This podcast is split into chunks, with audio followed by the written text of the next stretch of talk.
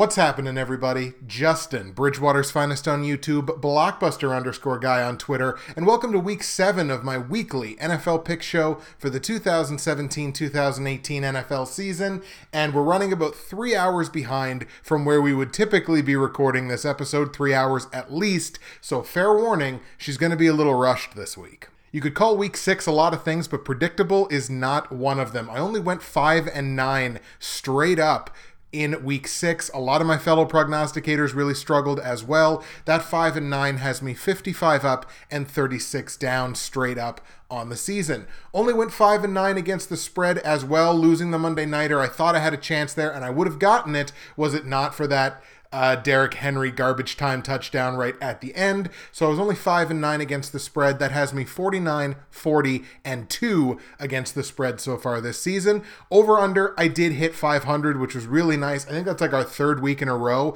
at least hitting 500 on the over under.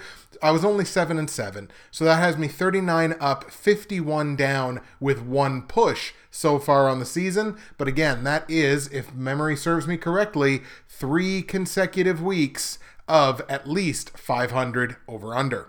Platinum, gold, silver, and bronze, we really struggled in week six, along with obviously most of the rest of the picks. The bronze pick was pretty successful. Uh, I would argue that was probably my, yeah, it was my most successful pick of the week.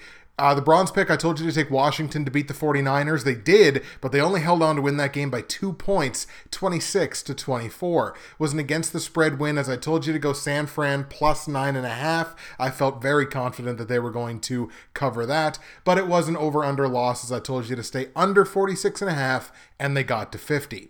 The silver pick won it straight up. Houston defeats Cleveland 33 to 17. It wasn't against the spread loss, as I told you to take Cleveland plus 10, so they could not cover that. Houston basically doubles them up.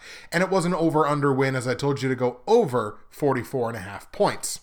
The gold pick, we almost completely lost out on the whole thing. It was a straight up loss as Atlanta blows a 17 0 lead, I believe at home to Miami, losing that game 20 to 17.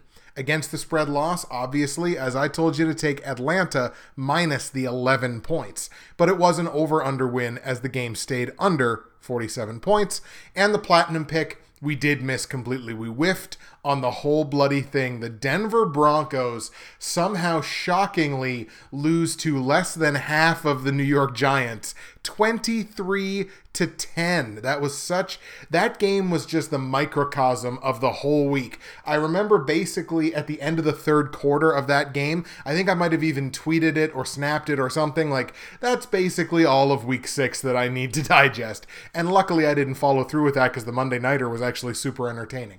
But Denver loses that game. It was an against the spread loss as I told you to go Denver minus 12 and it was an over under loss as I thought the game would go over 40 points. So platinum, gold, silver, and bronze. I was only two and two straight up, which is bad. I was only one and three against the spread, bad. But I was at least two and two on the over under. Taking a look now at the Bridgewater's finest and Hatbox Pick'em pools for season six of my show and year four of his pool. Uh, out of 35 people in the Bridgewater's finest pool, I still sit in second place, which is just again a reflection of how everybody really struggled in week six. So still in second place, 479 out of 738 possible confidence points. That's a clip of 65%. It's lower than where I want it to be, but it's still close to two thirds, so I will definitely accept it. In week six, I only brought in 41 out of 105 possible confidence points. That was only a clip of 39%, and it's just not good enough. Shout out to our week six winner, West Coast Martin. Martin Wong, a longtime listener of mine, a good friend, very active on the NFL YouTube prognosticators page. Martin's a great guy. He went 500 in week six, he went 7 and 7, and that's pretty well a huge accomplishment in a week like week six. So he was 7 and 7, only brought in 57 out of 105 possible confidence points for a 54% clip, but it was good enough to win week 6. 69 King remains our overall leader, 56 and 35 in total on the season, so now one game better than I am. 504 out of 738 possible confidence points. That's a clip of 68%. So shout out to West Coast Martin, Martin Wong for winning week 6 and 69 King for remaining the overall leader in the Bridgewater's finest pool. We go to the Hatbox pool now. Out of 38 members, I am still tied for second place. Only one correct pick behind, I believe, our new leader, because I don't think the person that was in the lead last week is still in the lead, and that is correct. So, tied for second out of 38, 55 straight up wins. That's a clip of 60% on the season. That's like where you'd like to be with against the spread, not uh, straight up, but hey, we're going to keep going. We're going to keep getting better. In week six, of course, only brought in five correct picks out of the 14 games. That's only 36% and it's not good enough. Shout out to our week 6 winner Big Brim who somehow went 9 and 5 last week. I wonder if they were just kind of trolling and taking the opposite picks to what they thought would actually win. Who knows? Whatever happened, they got it. 9 and 5, 64% clip in week six, and Discolos has retaken the overall lead in the Hatbox pool, 56 and 35 on the season. So 56 out of the 91 games picked correctly straight up. That is a clip of 62%. So shout out once again to West Coast Martin for winning week six and 69 King for remaining the overall leader in the Bridgewater's finest pool, and to Big Brim for winning week six and Discolos for once again becoming the overall leader in the Hatbox pool. Let's take a peek into Fantasy Corner and see how my four fantasy football teams fared in week six. It was looking like a terrible week. There were many points throughout this week that I honestly thought I was going to go 0 and 4. I did manage to salvage a 2 and 2 week with my four teams, which is nice. One of those two losses came in the league where uh, two weeks ago I was undefeated, so now I've lost back to back games in that league. In the Professionals Dynasty Fantasy Football League, I put up the loss against Throw Up the Hex. That is my friend Rich Johnson, uh, the admin of another very popular NFL Facebook page. So that team is now down to three and three on the season. Week seven, I got a matchup with Half Moon's picks, Stephen Coleman, a fellow NFL YouTube prognosticator. It's a projected win for me right now, but of course, anything can happen. Thank you, Rich, for the excellent matchup last week, and Half Moon, I'm coming for you this week. In the NFL YouTube Prognosticators Fantasy Football League, I got a Monday night comeback win Thank you, Adam Vinatieri. You got the job done for me in my matchup against Gavin O'Connor, obviously fellow YouTube prog. I got the win there, and that team is now five and one and tied for the league lead.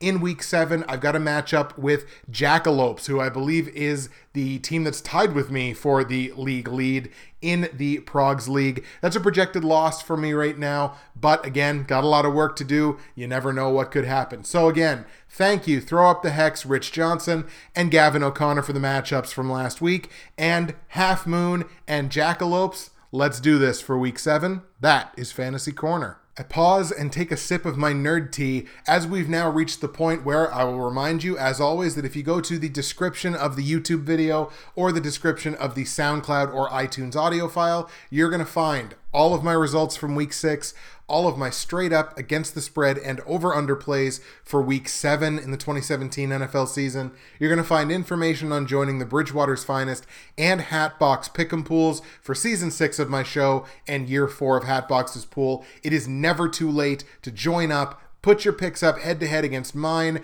other great pick sets. You could get yourself shouted out on the show if you're good enough to win the week. You're going to find information on joining the NFL YouTube Prognosticators Facebook page. Awesome. Talking football all week long. Gotta love it. Great people on there. Get on there and join the fun. You are going to find information on subscribing to the Hatbox Nation YouTube channel, where I continue to put up my terrible parlay picks every single week. And finally, you're going to find information on Nerd Teas, an excellent small business Canadian tea company, matcha, loose leaf teas, teaware, and accessories. You're going to find the link there. Go to nerdteas.ca, use the promo code BWFinest, save yourself 15% on your order, and in Canada, free shipping on any orders over $50. nerdteas.ca. We're setting a decent pace so far, but we got 15 football games to get into. One more time, this is going to be a lot of gut based stuff. I've done my research, but it's just a lot of how I'm feeling here because we got to get through these quick. Here are your picks for week 7, 2017 NFL season. We're going to start in Buffalo, where the Bills are going to be at home welcoming the Tampa Bay Bucks. Both of these teams are coming off of losses in their last games. Actually, the Bucks have lost two straight and find themselves in the basement of the NFC South. Tampa Bay definitely the deadlier of the no, Tampa Bay definitely the deadlier of the two teams on the offensive side of the football. Their pass attack has been very good this season, though still kind of understated with the yards and the points that they've put up. But Jameis Winston left last week's game with an apparent shoulder injury, so we're kind of waiting to hear and see what any ramifications from that may very well be. The one thing that is not close at all is the defensive side of this football game. The Buffalo Bills are having an incredible defensive season. They are just outside the top 10 in terms of total defense, like yardage allowed, but they are the number one scoring defense in football right now, only allowing 14.8 points per game. And based on the fact that this game is in Buffalo, I got to give the lean to the Bills here. I'm going to take Buffalo at home to beat Tampa Bay, especially if Jameis Winston isn't ready to go. On the line here, Bills are favored by a field goal at home. I think you definitely have to take that. I like the Bills minus three at home against Tampa. There is no total in this game, and right now it's the only game that does not have a total somewhere. Maybe Vegas was listening to me last week when I really chewed them out over being, you know, cowards. So there is no total in this game. I think the watershed mark is going to be somewhere around 42 points. If you get significantly lower than that, I would say take the over. If you get significantly higher, higher, I would say take the under in Buffalo, Tampa Bay. And really, it is kind of a coin flip. The two teams are only four and six over under on the season, and they were even last week. One win over, one win under. So kind of a coin flip, but keep an eye out for when that total drops. Let's go to Chicago now, where the Bears picked up their second win of the season last week, and they get to go home now and face the Carolina Panthers, who I believe I've probably underrated a little bit even though they lost last week, they're still 4 and 2 and leading the NFC South. Chicago picking up the win last week in overtime, a game that I did not think they were going to win. They went into Baltimore and beat the Ravens, and that is something that is difficult to do despite how the Ravens offense has struggled this season. Carolina lost on the Thursday nighter at home against a very good Philadelphia Eagles team, but they had a little bit of extra time, a little bit of longer layoff because they played on Thursday night. They're going to be ready for this game, they're going to be fresh. I actually think this is going to be a pretty entertaining game. My lean here, I think, still has to be towards Carolina's side of the ball. Chicago has been living and dying on their run game so far this season. Carolina's run defense is pretty damn good. They're only giving up 83 yards per game on the ground. So they definitely, I would say, control the defensive side of this game. It's hard to trust Chicago's offense. They're only putting up about 17 points per game. They're allowing teams to run for over 100 yards against them. I think this is going to be a pretty good game for Christian McCaffrey if he can get it going. So I like Carolina in Chicago to beat the Bears. On the line, the Bears are a three point dog at home, which is actually pretty tempting to take. But where it's only a field goal and it's, again, tough to trust Chicago's offense, even with Trubisky, who I think is certainly an upgrade over Glennon at the quarterback position, I'm going to tell you to take Carolina minus three at Chicago. Total in this game is 40 and a half points. The two teams are 6 and 6 over under so far this season, but both of them went over last week. So I'm going to tell you to go over on this number as well. It's a pretty low number, 40 and a half. So we're going to go over 40 and a half points in Carolina, Chicago. Let's go to Cleveland now, where the Browns, still winless, are going to welcome the Tennessee Titans, who are now all of a sudden, after their win last night on Monday Night Football, in a tie with Jacksonville and Houston for the lead in the AFC South. That division is wide open. Now, it is a little worrisome that the Tennessee Titans are allowing the second most points per game in the in the entire league, only second only to the team that they beat last night, the Indianapolis Colts. Eh, so that's definitely troublesome in this game because I think Cleveland has tools on their offensive side in order to get things done.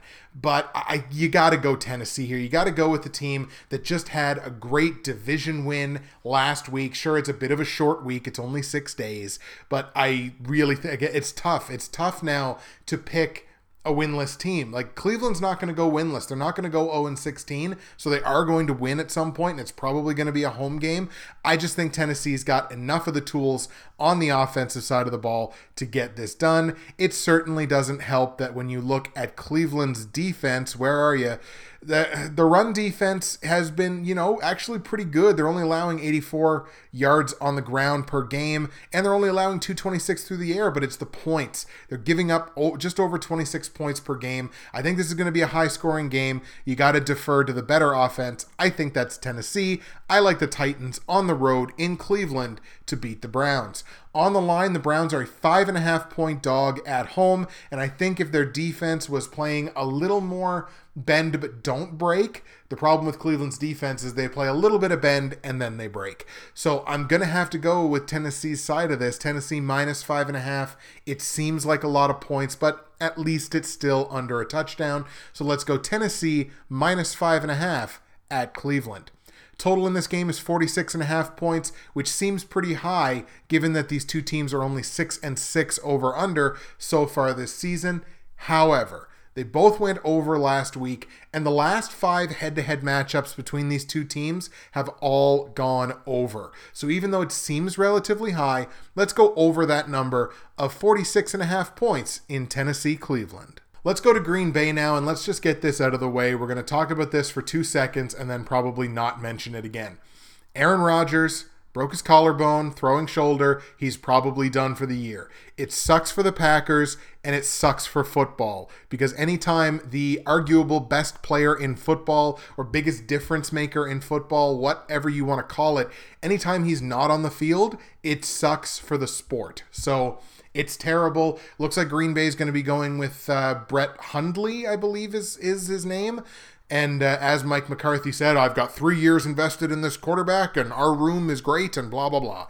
Well, that's what they're going to do. They get to be at home at the very least, but they're going to be playing a Saints defense that's playing much better defense over the last, I'd say, three weeks it's hard to say, oh, the Saints defense is playing better when they just came off giving up 38 points to the Lions. But I mean, that was a game where the you know they were way, way, way, way, way out front early, so the defense kind of you know loosens up a little bit. And I mean, it's Matt Stafford who is the king of leading comebacks. So I mean, look, I don't put a ton of stock into the fact that they just came off giving up 38 points. The week before that, they shut out the Dolphins, and the week before that, they only gave up 13 points to Carolina in Carolina. And I think Carolina's offense is arguably better than the Packers' offense right now without Aaron Rodgers. As much as I hate to do this, where I am a huge Green Bay fan, I didn't like what I saw out of Brett Hundley last week. I understand that he didn't expect that he was going to have to be playing, and he did throw a touchdown pass, but the touchdown pass wasn't exactly the greatest thing since sliced bread. It was badly blown coverage, and there was nobody around Davante Adams at all. What bothers me is he threw three interceptions in three quarters. And that's a big problem. I realized that it was against, you know, a pretty darn good defense in Minnesota in Minnesota. So I I get that. But again, the Saints defense is playing better and the three interceptions don't exactly instill me with confidence. So until I see what the Packers can do in this offense with Brett Hundley, at quarterback, I have to go with the Saints. The defenses are about similar in terms of what they've been giving up on average per game. So you got to defer to the better offense, and it's definitely the Saints right now where the Packers don't have their starting quarterback. I like the Saints to go into Green Bay and beat the Packers. But on the line, the Packers are a six point dog at home, and that's just too many. I think this is going to be a lower scoring game as Green Bay's defense is playing about as well or better than it has played in years past. So, six point dog at home, six points is too many here. So, take Green Bay plus six. You never know, they could win the game. Total in this game is 47 points. Despite the fact that the teams are combined 8 and 3 over under this season and split last week, one going under, one going over, I got to tell you to stay under on 47. It's too many points with an uncertain offensive situation with one team. So you got to stay under 47 points in Green Bay, New Orleans. Let's go to Indianapolis now, where you have a Colts team that has to be feeling pretty confident, pretty comfortable on the offensive side. I think Jacoby Brissett has been playing excellent for them at quarterback. They've got weapons. You know, they kind of ran out of steam on Monday night against Tennessee, and Tennessee just took over the game at a certain point. But up to the half, I mean, Indianapolis was looking really good on offense, moving the ball really well and you know getting into the end zone and Jacoby Brissett looked good for about half of the game. They get to go home now, but the defense is just dude, the defense is the real real question mark here. And they have to play a Jacksonville team now, a division matchup. Jacksonville coming to town. Jacksonville playing really well on both sides of the football. Now the Jags did lose last week. They're only 2 and 3 in the last 5. They're an even 3 and 3, tied for the division lead of course with Tennessee and Houston. But when you look at this Jacksonville team, it's a different team. It's it, you, it's official. You got to call it. It's a different team. They've got two road wins already. Jacksonville has no idea, or had no idea up to this point, how to win on the road. It's incredible to me that they've won three games already, two of them on the road, with Blake Bortles at quarterback, because Bortles is still playing terribly, still making all the mistakes that he's used to made. Doesn't look like he's made any progress in his own development as a quarterback, and yet he's still on a 500 football team that's won two games on the road. So football is just um, stupid. but you wonder how the Jags have done it? They've done it with the run game. It hasn't been Blake Bortles. All Bortles has had to do is turn around and hand the football off to Leonard Fournette or Chris Ivory or whoever he has to hand the ball off to. Whoever he has handed the ball off to, it's been successful. This is a dominating, destructive run team in Jacksonville. 165 yards per game on the ground. And Indianapolis, I think, is just wetting themselves because they're giving up an average of a buck 14 on the ground per game. Their secondary is certainly not doing them any favors. I believe they're the second worst total defense in football right now, only to the New England Patriots, and that is in fact correct. And Indianapolis is giving up the most points against in the league right now at 32 and a half. I don't have to say anything else. Jacksonville all day here. This would have been one of my platinum, gold, silver, and bronze picks had Jacksonville been at home. I mean, it would have been absolute destruction, but you definitely have to take the Jags here on the road in Indianapolis to beat the Colts. On the line, somehow Jacksonville only favored by three points in this game. Definitely take that all day long. I don't think Indianapolis, especially on a quote unquote short week, is going to have anything to stop Jacksonville in this game. So definitely take the Jags minus three at Indianapolis.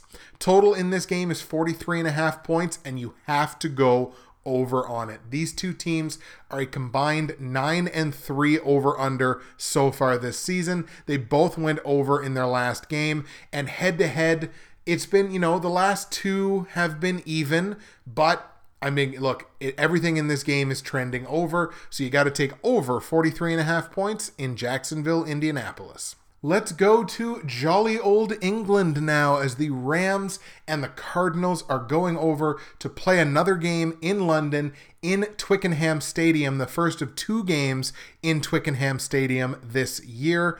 And again, it is the Cardinals and no, both of the London games so far this season have been blowouts. The Jags beat the Ravens 44 to 7 and then the Saints shut out the Dolphins 20 to nothing. So expect whichever way you think this is going to go, expect this game to be a blowout. Next week, it's worth pointing out, it's the Vikings and the Browns, so expect a blowout in that game as well. Both of these teams won in their previous outing. The Rams at 4 and 2, leading the NFC West by a full game over the Seahawks. You know, the Rams keep on rolling, man. About 30 points a game still that they're scoring. The Cardinals are being badly outscored so far this season. But last week, Adrian Peterson came back, had a monster, monster game for the Arizona Cardinals. And you want to know how ridiculously bad the Cardinals' run game was up to this point?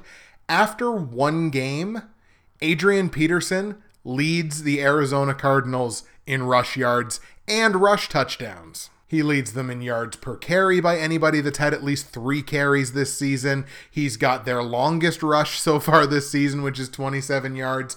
Adrian Peterson changes this entire offense, or at least changed uh, for one game.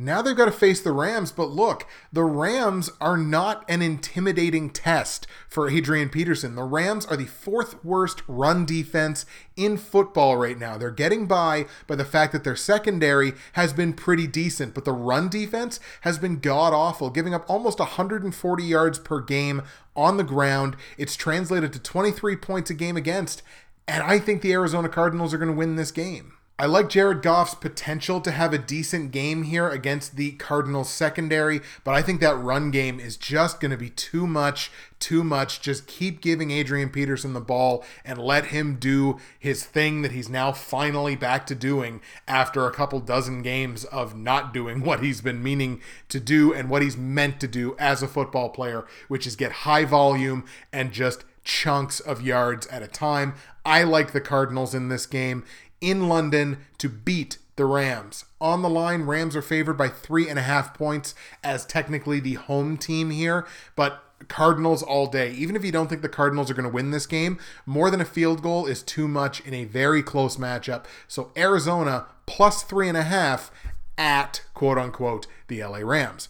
Total in this game is 47 and a half points. These two teams are 7 and 5 on the over under so far this season. They both went over last week, so even though this is kind of a high number at 47 and a half, I think you have to go over on it. So I'm going to take over 47 and a half in Arizona, Los Angeles. Let's go to Miami now for an AFC East matchup between the Dolphins hosting the New York Jets. And hey, the New York Jets, what can you say about them, man?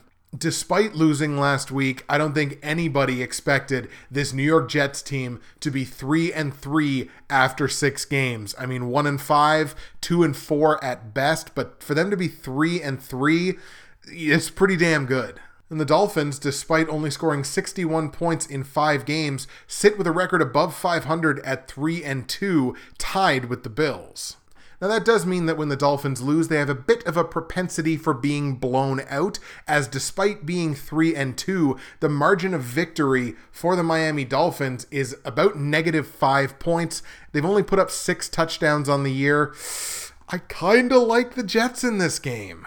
It feels weird because I'm going against basically all the home teams. The only home team that I've said so far that's going to win their game is Buffalo against Tampa. So I'm like really riding with the road teams here, but uh, top to bottom, the Jets have a better team. Like, look, Miami coming back on Atlanta last week, I get that, and that's that. Like, it, I understand it because it's it's Atlanta, and Atlanta's just weird so far this season. I guess what I mean by that is eh, it doesn't exactly instill me with confidence that Miami had that comeback because you have to take into consideration who it was against. On the offensive side, it's marginal, but the Jets are the better team. On the defensive side, look, Miami has been excellent. Like they've been really good. They've only given up 16.8 points per game. That's the number three scoring defense in football so far. So they've really been riding their defense. But the Jets are no slouches on defense either. The run defense could certainly use some help, but they're giving up less than 22 points per game. It's not like Miami is going to suddenly just find this offensive spark and put up 40 points on the Jets. I don't think that is at any risk of happening. Yeah, you know what? I like it. I'm going to go with the Jets on the road as who I think is top to bottom the better football team. I like the Jets on the road to beat Miami. On the line, uh, Miami's a three point favorite at home, so obviously I'm going to tell you to take the Jets here plus three. I really think this is a good spot for the Jets to win. Total in this game is only 38 and a half points, but I think you have to go under on it. The two teams are a combined 2 and 9 over under so far. They are both under in their last two games. So the last two games for Miami and the last two games for the Jets have all gone under. Now, two of the last three head to head matchups have gone over, but uh, 38 and a half points, even though it's a low number, this is just trending with this season for this game to stay under. So we're going to go under 38 and a half points in Jets Dolphins. Let's go to San Francisco now, where the 49ers are going to play host to the Dallas Cowboys coming off their bye. Cowboys, of course, will not have Zeke Elliott as he's set to begin serving the suspension unless something changes, which it could literally change in two minutes or two minutes ago. That's kind of the nature of this whole suspension thing even though the Cowboys have lost two games in a row, they're under 500. They would be in the basement of this division were it not for the Giants. Uh, I, I mean, you have. I think you have to take Dallas in this game. San Francisco is still winless. They've only put up 113 points in six games, less than 20 points a game. The defense is not exactly winning them football games. Their margin of victory is like negative five. So I, I think you have to take the Cowboys here as certainly the better football team. You've also had the 49ers who have made a quarterback change here, Brian Hoyer to the bench. I can't remember the name of the quarterback that has now come in for San Francisco. I feel like it was something like Broadhurst or something like that. Let's see if I can't uh, let's see if I can't find it here. Was I anywhere in the ballpark with this guy's name? Beathard. That was who it was. CJ Beathard or Beathard or however beat hard. Who knows? Maybe that's who it is. I mean, look, he threw a touchdown. he also threw an interception. I think he had a fumble. Maybe his QBR is right about where Hoyer's is. So I mean, look, they're going to have to adjust to a relatively new quarterback, young quarterback. It's a decent matchup against a you know Dallas secondary that I still think is overrated and not very good. But I think you got to take the Cowboys here, even though the game's in San Francisco. I like Dallas to beat the 49ers straight up. On the line, though, Dallas is favored by six points on the road. You cannot take that. You have to take the Niners here plus six. I think it's going to be a relatively close game but I do think it's going to be high scoring. Total in this game is 47 points. The two teams are only 6 and 5 over under so far this season, but I think you have to go over on it because I think both teams are going to be able to score their points. Both of these teams have gone over in their last two games. So, last two for San Fran and last two for Dallas have all gone over. Now, the last two head to head matchups between these two have both gone under, but I, I just, I'm feeling an over in this one. So, we're going to go over 47 points in San Francisco, Dallas. Let's go to New York now, where the Giants celebrated picking up their first win of the season in Denver. Very difficult place to win, and their present for that is going home and having to face the Seahawks. Seahawks have won two games in a row, sit at 3 and 2, a game behind the Rams in the NFC West. Giants, as I mentioned, just picked up their first win of the season. Seahawks margin of victory, it's around 5 points. For the Giants, margin of victory is around negative 4. So on paper, this is you know, a pretty big statistical mismatch here. I think Seattle's going to win the game. I think this game's going to be closer than certainly Vegas thinks that it's going to be.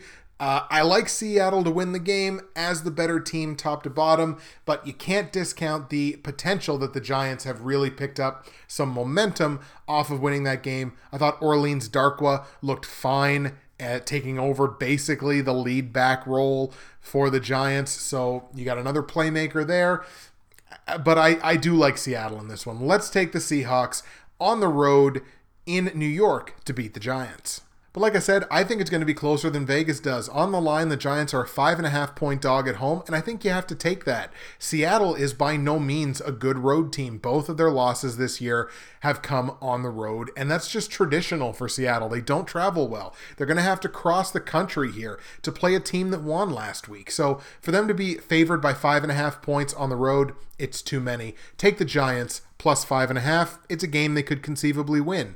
Total in this game is 38 and a half points. The two teams are 5 and 6 over under so far this season and they both went under in their last game. So I think you got to stick with the under in this one. It's a low number, but let's go under 38 and a half points in Seattle, New York Giants. Let's go to LA for real this time as the Chargers are going to play host to the Broncos. Broncos, as we mentioned, lost that game last week that they should have won, and now they got a tough division matchup on the road in week seven. You got a Chargers team here that is 2 and 4. 3 of their 4 losses have come in their own building, certainly not instilling any kind of confidence in their new fan base in Los Angeles. But it's worth pointing out, Chargers have won two straight games. They're playing better and I mean, look, it's not like they're going to go 0 and 8 at home. I actually like the Chargers in the upset here, and I have to consider this an upset because Denver, top to bottom, is a better football team. But I, I, I, like the offensive potential here for the Chargers. So it's a bit of an upset, but I like the Chargers at home, finally taking a home team to beat the Denver Broncos in week seven. Chargers win. On the line, the Chargers are currently a one and a half point favorite, but this line has been flying all over the place. I think it started as like Denver minus two and a half or something like that. So it's come all the way up to Chargers minus a point and a half. This line is going to keep moving right up to the point when the ball is snapped, money coming in on both sides. But I like the Chargers to win, so I'll take them right now minus a point and a half.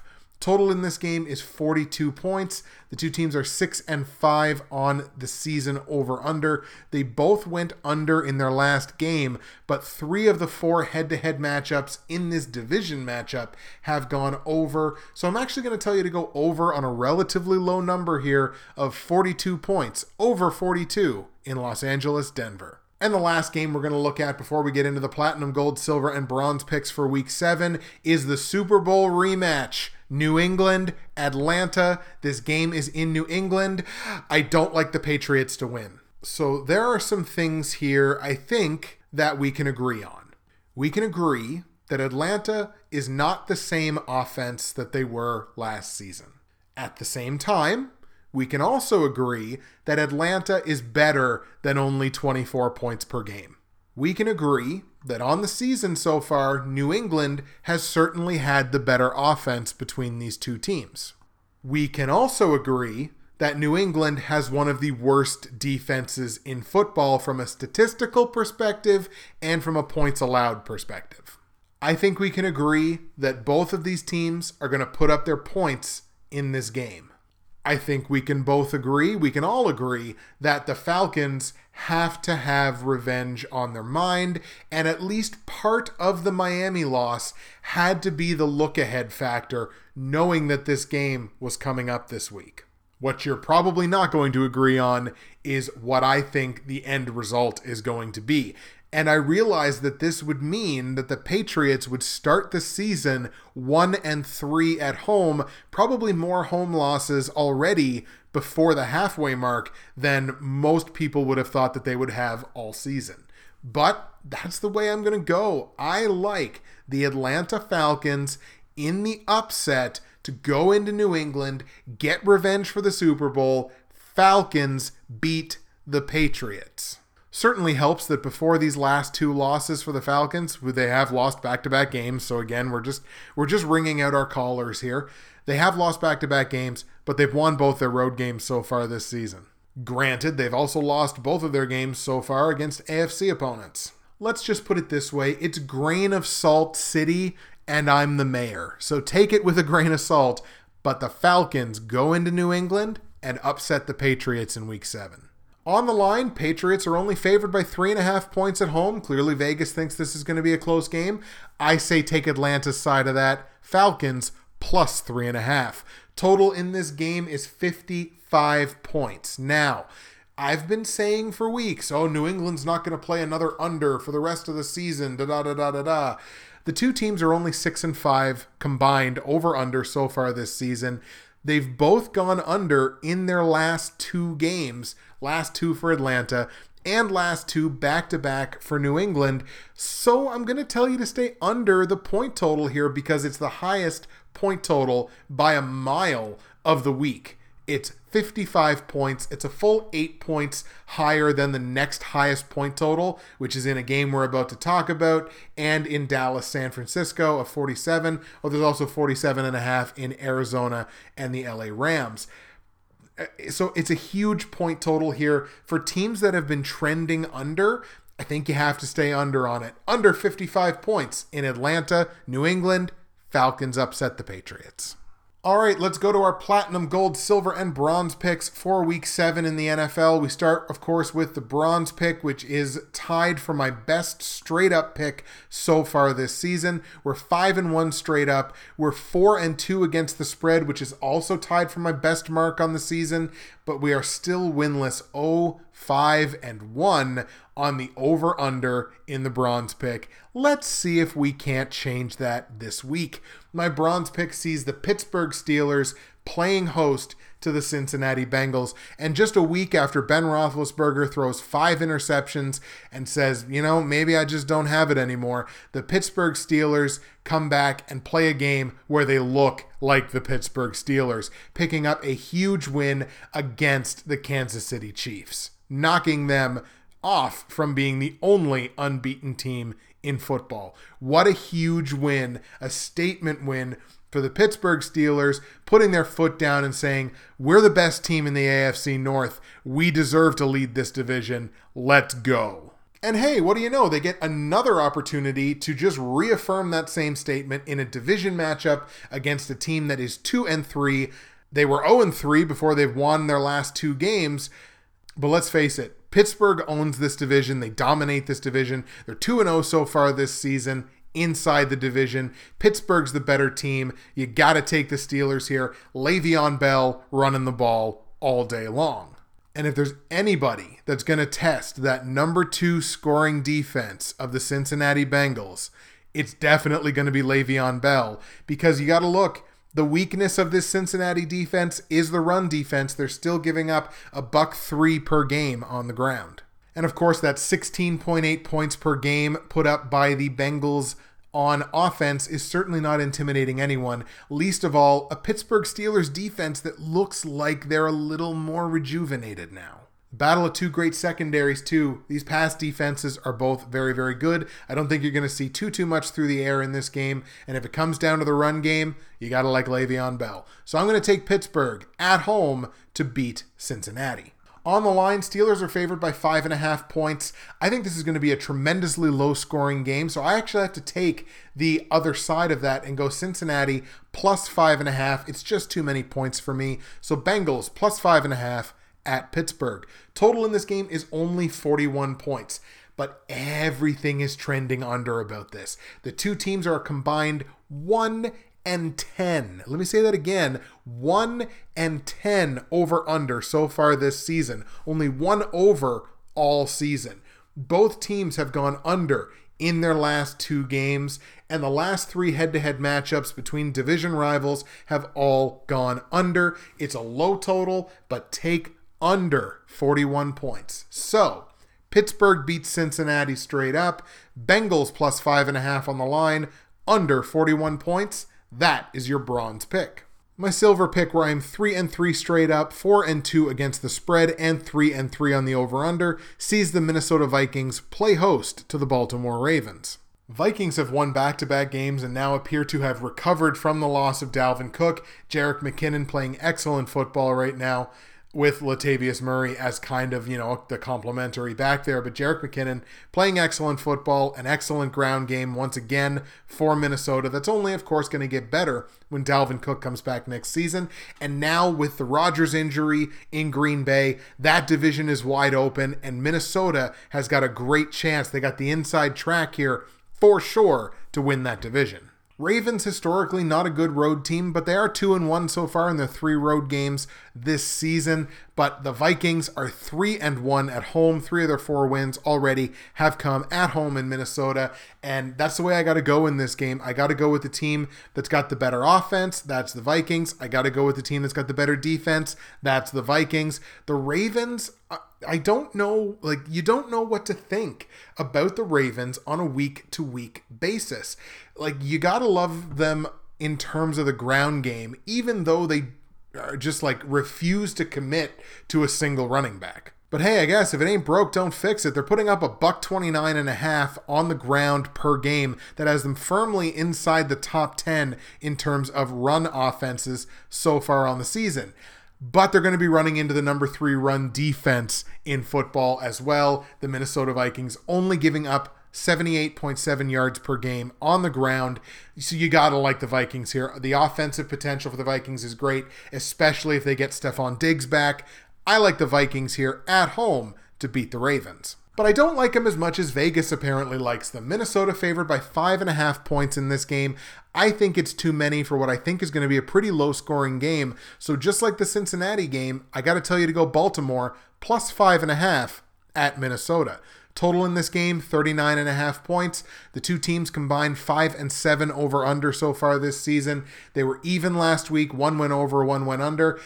I think you have to stay under on it, even though it's a low number. It's two teams predicated on defense whose offenses have been hit and miss so far this season.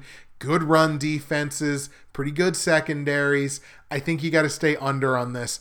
So we're going to go Minnesota over Baltimore straight up. Baltimore plus five and a half on the line, under 39 and a half points. That is your silver pick. My gold pick where I'm 5 and 1 straight up, 3 and 3 against the spread and 5 and 1 over under sees the Oakland Raiders playing host to the Kansas City Chiefs, a battle of the AFC West. And it's a battle of polar opposites in the AFC West. You got the Chiefs, who are 5 and 1, leading the division by two full games right now. They were undefeated before last week. And then you got the Oakland Raiders, losers of four straight games after starting the season 2 0. Now, look, Derek Carr came back last week, only missed one week with a fracture in his back which I just it, it, blows my mind that he only missed a week with a back fracture. He did pretty good. He threw for 70%. He only threw for 141 yards. He threw a touchdown but was intercepted twice. He was sacked. He fumbled the ball. He didn't quite look himself. And until I know and I can see that he is himself, it's really hard to pick with the Raiders here. Now, it is worth noting the Raiders have now signed NaVorro Bowman after he was cut from the 49ers. This is a guy that's probably going to be a Hall of Famer, or he certainly has a case to make to get into the Hall of Fame. Bowman signs a one year, $3 million contract with the Raiders. That's definitely going to help them on the defensive side of the ball.